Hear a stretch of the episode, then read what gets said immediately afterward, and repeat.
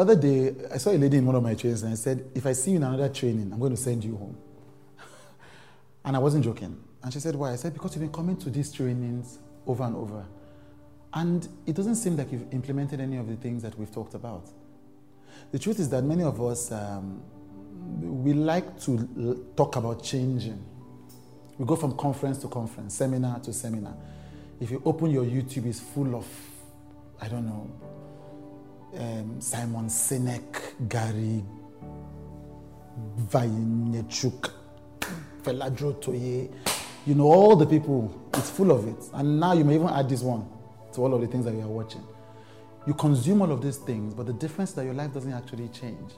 Why doesn't your life change? Because you don't take action.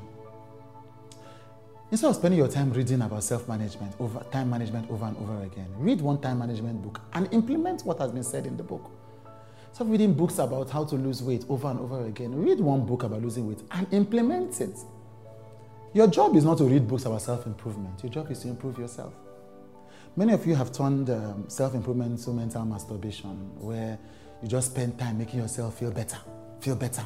You know, you know the latest hack, the latest tool, the latest this. You've read all the books. But the only way that the books are going to have an effect in your life is if you practice what you are being taught in those books. In fact, for some of you, it's time to stop reading any more books. It's just actually time to stop reading any more books.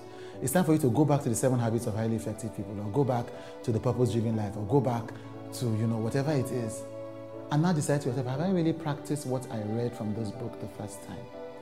Unless you take action on the things you've learned, it doesn't matter how many things you learned, or how long you learned it, or how much you enjoyed learning it. You will not be able to practice it in your life.